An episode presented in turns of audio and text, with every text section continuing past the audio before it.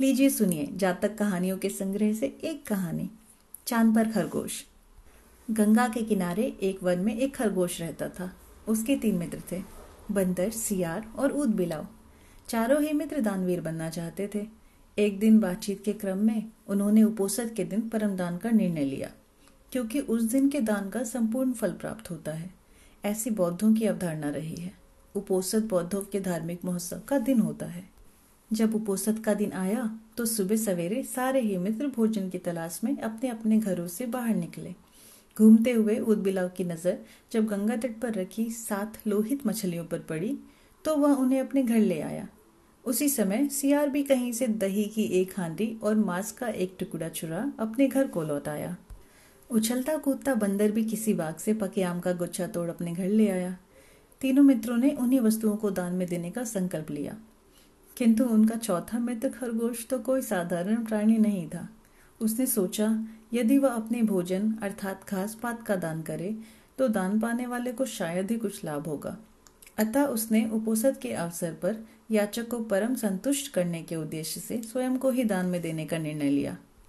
उसके स्वयं के त्याग का निर्णय संपूर्ण ब्रह्मांड को दुलायमान करने लगा और सक के आसन को भी तप्त करने लगा।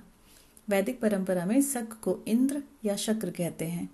सक ने जब इस अति अलौकिक घटना का कारण जाना तो सन्यासी के रूप में वह उन चारों मित्रों की दान परायणा की परीक्षा लेने स्वयं ही उनके घर पहुँचे। ऊद बिलाव, सियार और बंदर ने सक को अपने घरों में क्रमशः मछलियाँ, मांस और दही एवं पके आम के गुच्छे दान में देना चाहा।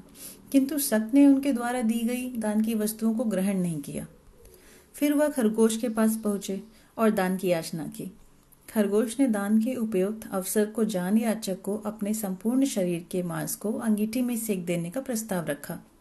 जब अंगीठी जलाई गई तो उसने तीन बार अपने रोमों को झटका, ताकि उसके रोमों में बसे छोटे जीव आग में ना जल जाए। फिर वह बड़ी शालीनता के साथ जलती आग में कूद पड़ा। सक उसकी दानवीरता पर स्तब्ध हो उठे। चिरकाल तक उसने ऐसी दानवीरता ना देखी थी और ना ही सुनी थी। हाँ आश्चर्य! आग ने खरगोश को नहीं जलाया, क्योंकि वह जादुई थी।